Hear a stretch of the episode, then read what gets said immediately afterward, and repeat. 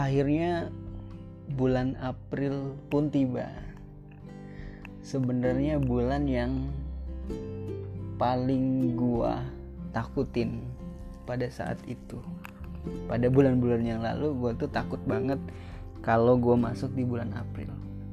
Karena pada bulan April itu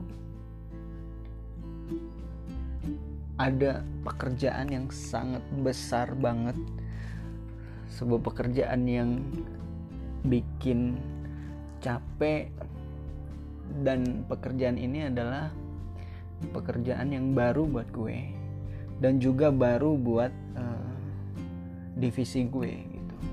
Karena seperti yang gue cerita di podcast podcast uh, episode gue sebelumnya kalau gue lagi handle sebuah project yang mana project ini sudah mangkrak dari tahun 2017 dan, al dan alhamdulillahnya di April tahun ini sepertinya akan terlaksana dengan baik.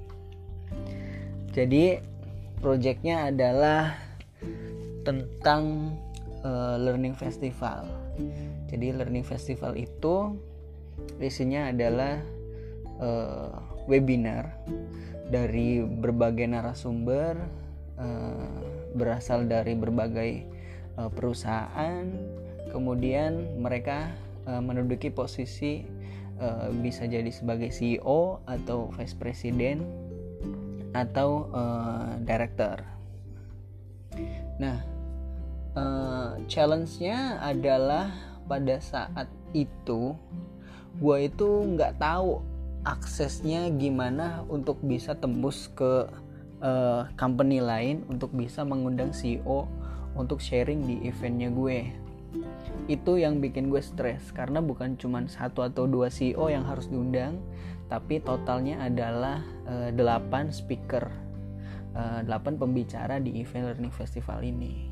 Nah bukan cuma itu uh, rangkaiannya selain ada sharing selain ada webinar itu di uh, akhir uh, acara ada awarding ya awarding untuk para uh, expert atau kontributor terhadap departemen gue yang udah berprestasi menjalankan training uh, sebagai trainer atau uh, karyawan yang aktif dan lain-lain kayak gitu sih nah yang bikin gue stres tadi gue sebenarnya nggak tahu cara uh, untuk bisa masuk ke company lain untuk bisa mengundang pembicara itu. Sedangkan yang gue udah bilang kalau event ini itu untuk mengundang mereka itu nggak ada budgetnya. Jadi mereka itu sharing cuma-cuma sebenarnya. Nah itu challenge-nya. Karena uh, untuk bisa kayak gitu itu tuh nggak semua CEO mau ya. Nggak semua CEO itu mau. Nggak semuanya itu mereka mau uh, mengisi event di di perusahaan yang yang mungkin statusnya itu di bawah dari dari dari perusahaan mereka gitu. Kalau perusahaan gue adalah perusahaan terbaik di Indonesia mungkin mereka akan berbondong-bondong untuk uh, join di eventnya uh, gue. Tapi karena kondisinya adalah perusahaan gue itu di bawah dari perusahaan mereka. Ya itu challenge-nya. Jadi uh, beberapa kali gue coba waktu itu uh, untuk bisa mengundang pembicara tapi ternyata gagal gitu. Sampai gue di bulan Februari itu gue stres banget uh, gue sampai ah nggak mau ngapa-ngapain gara-gara gue bingung harus ke mana gitu. Karena mau minta bantuan sama yang lain pun ini project baru dan yang lain pun nggak punya akses untuk bisa ke situ. Akhirnya ya di bulan uh, Maret gue coba gerilya gue coba uh, email gue coba kontak melalui LinkedIn gue coba kontak cari di website websitenya gitu. Ya akhirnya ada uh, ada tangan Tuhan sih di situ gitu.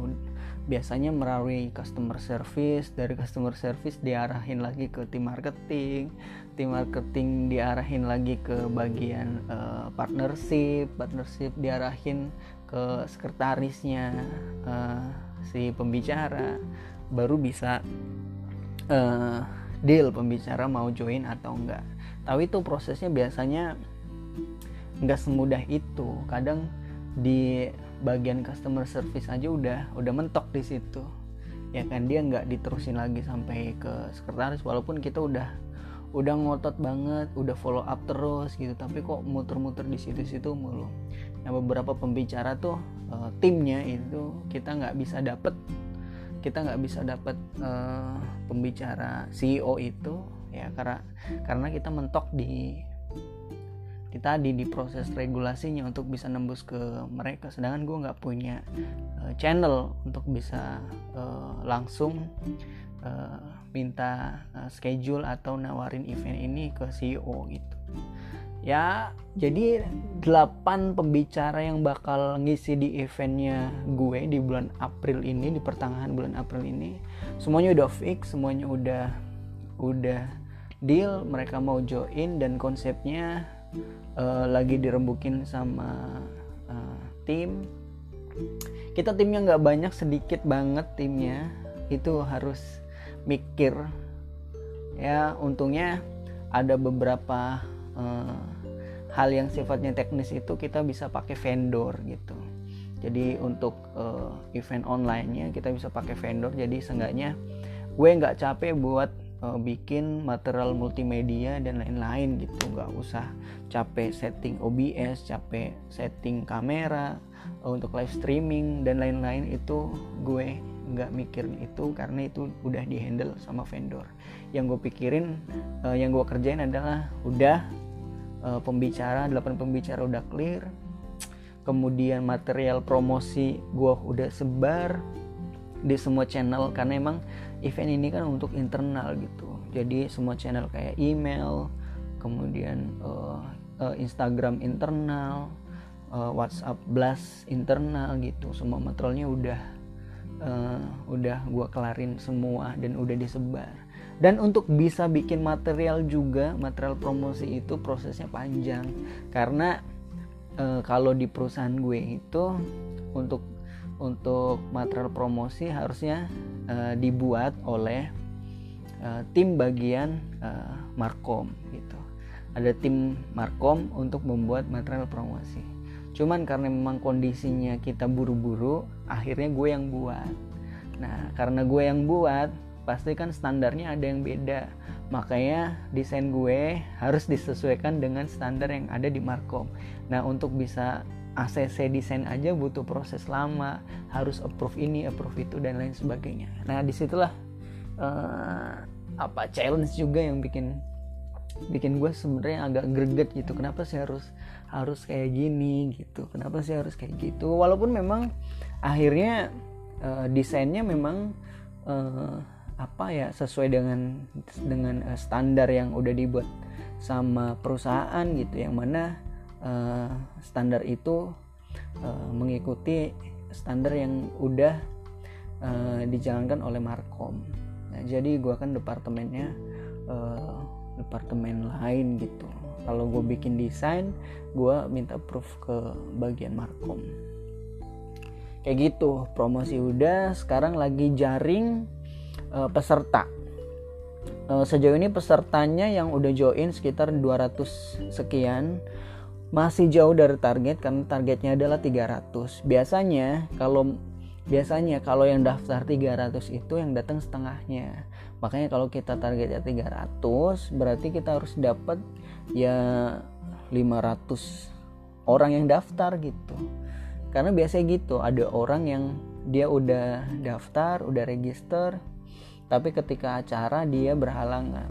Nah makanya kalau kita sebar uh, uh, apa link untuk register? Kalau seandainya yang daftarnya target kita uh, eh, 200 berarti yang harus daftar adalah 400 nah, artinya jaga-jaga kalau mereka cabut kita masih bisa mencapai target itu yaitu 200 nah sekarang kan target kita justru 300 berarti kita harus kejar yang daftar itu ya 600-an orang nah kalau di perusahaan gue memang karyawannya banyak ada berapa sekarang?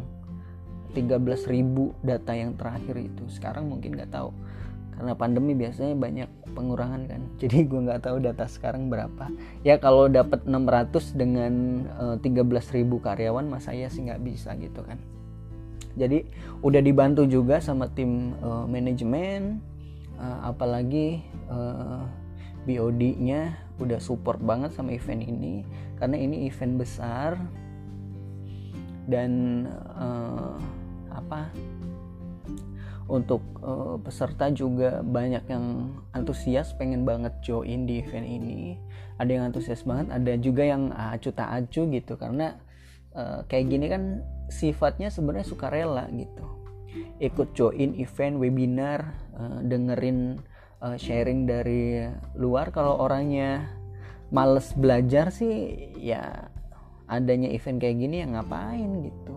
Malah uh, jatuhnya nunda-nunda kerjaan jatuhnya kayak gitu. Ngapain gue ikut uh, malah nunda-nunda kerjaan. Tapi ada juga yang nggak apa-apa gue uh, pulang malam gitu. Yang penting gue ikut webinar ini kerjaan bisa gue lanjut sampai malam. Ada yang kayak gitu itu menurut gue keren banget sih apalagi tema yang diangkat itu di event ini adalah uh, bagaimana kita itu uh, punya mindset bahwa semuanya itu sudah serba digital ya. Jadi tema yang diangkat adalah itu. Kita tuh harus punya mindset bahwa semuanya tuh serba digital. Yang uh, kita tuh udah harus beralih dari yang yang apa-apa serba uh, cetak apa-apa serba tanda tangan uh, tanda tangan yang fisik gitu. Semua itu serba digital sekarang tuh. Begitupun dengan proses bisnis gitu. Kalau sekarang uh, fokus marketing adalah nawarin brosur ke pinggir-pinggir jalan itu udah nggak udah nggak efektif lagi gitu. Sekarang udah eranya digital marketing gitu bahkan eranya sekarang uh, metaverse gitu ya kan? Dia bikin uh, bikin sebuah ruko atau bikin sebuah gedung bikin sebuah restoran gitu yang majang uh, produknya mereka di metaverse. Itu kan proses apa ya digitalisasi gitu. Proses berkembangnya dunia sekarang. Jadi di event ini adalah bagaimana kita tuh sadar kalau semuanya itu udah beralih loh semuanya itu udah shifting dari yang sifatnya konvensional sekarang tuh udah digital gitu. Nah makanya ada tema tentang uh, corporate metaverse gitu. Terus ada tema tentang uh, crypto currency. Kemudian ada uh, tema tentang uh, banking industri karena perusahaan gue kan perusahaan di bidang uh, multi finance dan banking ya.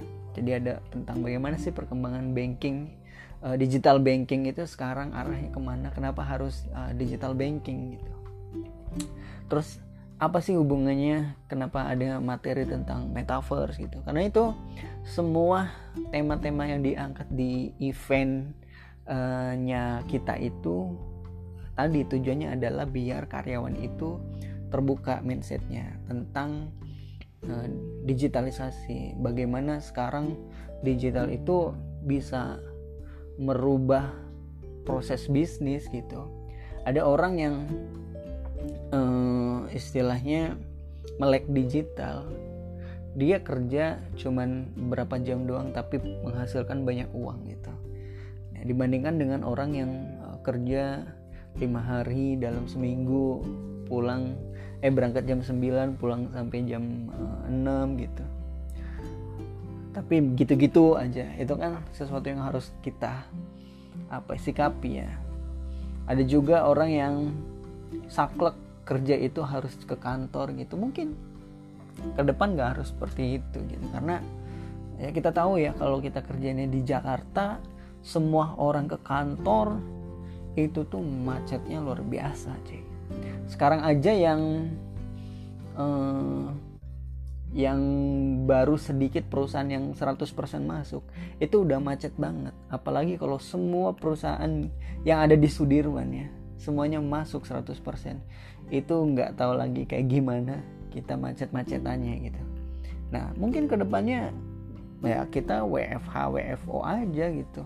Kalau pekerjaan yang sifatnya kayak gue ini kan gue bisa ngerjain kayak gini itu nggak harus tiap hari ke kantor. Gue bisa dua hari ke kantor tiga hari di rumah itu bisa.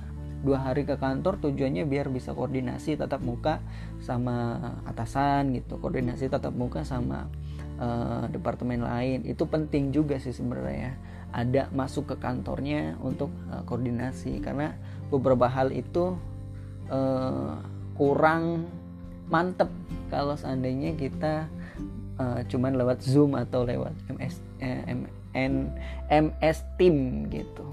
Jadi lebih enak ngobrolin langsung ke orangnya. Kalau sifatnya itu biasanya uh, teknik banget terus administratif banget. Tapi kalau sifatnya ide gitu terus sifatnya ke uh, produk atau hal-hal yang uh, apa yang yang sederhana itu sebenarnya bisa diobrolin uh, jarak jauh aja online aja gitu. Jadi gue setuju banget sih kalau seandainya uh, kita ada WFA WFO untuk uh, untuk bekerja kayak gitu. Terus uh, dengan adanya dengan dengan berhasilnya berarti kan berhasilnya gue mengundang banyak pembicara itu untuk di event gue yang akan terlaksana itu dan insya Allah semuanya sudah uh, dipersiapkan dengan matang. Tinggal tinggal kita nunggu hari hanya aja. Semuanya semoga lancar. Artinya gue menunda juga untuk resign. Ya kan? Karena di podcast gue sebelumnya gue bilang kalau gara-gara gara-gara kerjaan ini ya yang bikin gue stres ini gue memutuskan untuk resign. Gue memutuskan untuk resign gara-gara kerjaan ini. Tapi setelah gue jalanin gue coba push ya gue walaupun banyak yang banyak yang apa ya soal tuh pada lepas tangan sama kerjaan ini nggak apa-apa. Gue single fighter gue coba sendiri ya kan gue coba uh, approach ke sana ke sini gue coba strategi ini strategi itu. Dengan susah payah akhirnya berhasil. Nah dan akhirnya gue ngerasa ntar dulu masih banyak PR di perusahaan ini mungkin gue jangan resign dulu. Gitu. Gue mau bikin Eh, sesuatu yang oke okay lagi ke depannya tentunya dengan pengalaman gue di event ini gitu karena sebelumnya gue nggak punya pengalaman untuk menjalankan event kayak gini. Jadi ketika gue dikasih tanggung jawab gue jadi kelab kelabakan gitu. Terlebih eh, kayak nggak punya backup karena memang bener-bener gue yang yang disuruh tuh. Gue yang disuruh ketika gue eskalasi ke atasan eskalasi ke mana pun ujung-ujungnya gue dibalikin lagi ke gue jadi kayak ya udah kalau kayak gitu pilihannya kan gue cuman dua. Mau ngejalan project ini sampai sampai final atau gue cabut aja gitu. Pada saat itu gue mikir karena gue udah mentok ya gue cabut aja gitu. Sedang lagi lagian juga banyak perusahaan yang nawarin gue gitu untuk ada di uh, posisi di perusahaan mereka gitu. Tapi setelah gue udah udah bisa ngejalanin ini dan ternyata strategi gue berhasil ya mungkin gue jangan un untuk memutuskan tidak resign dulu.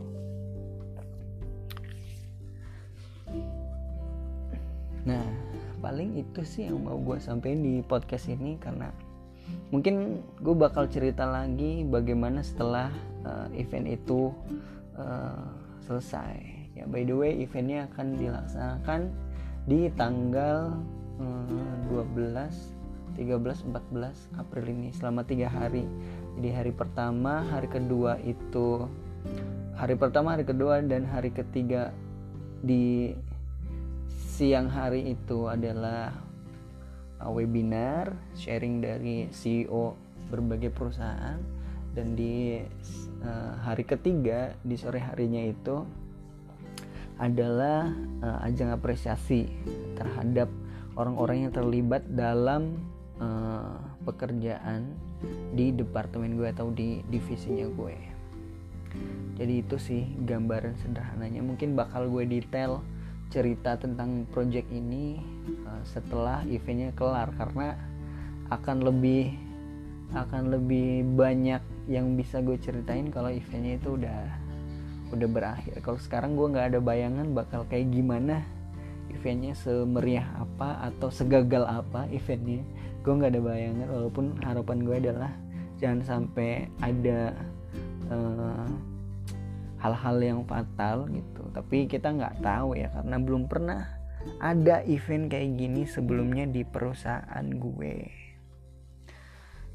Thank you buat kalian yang udah dengerin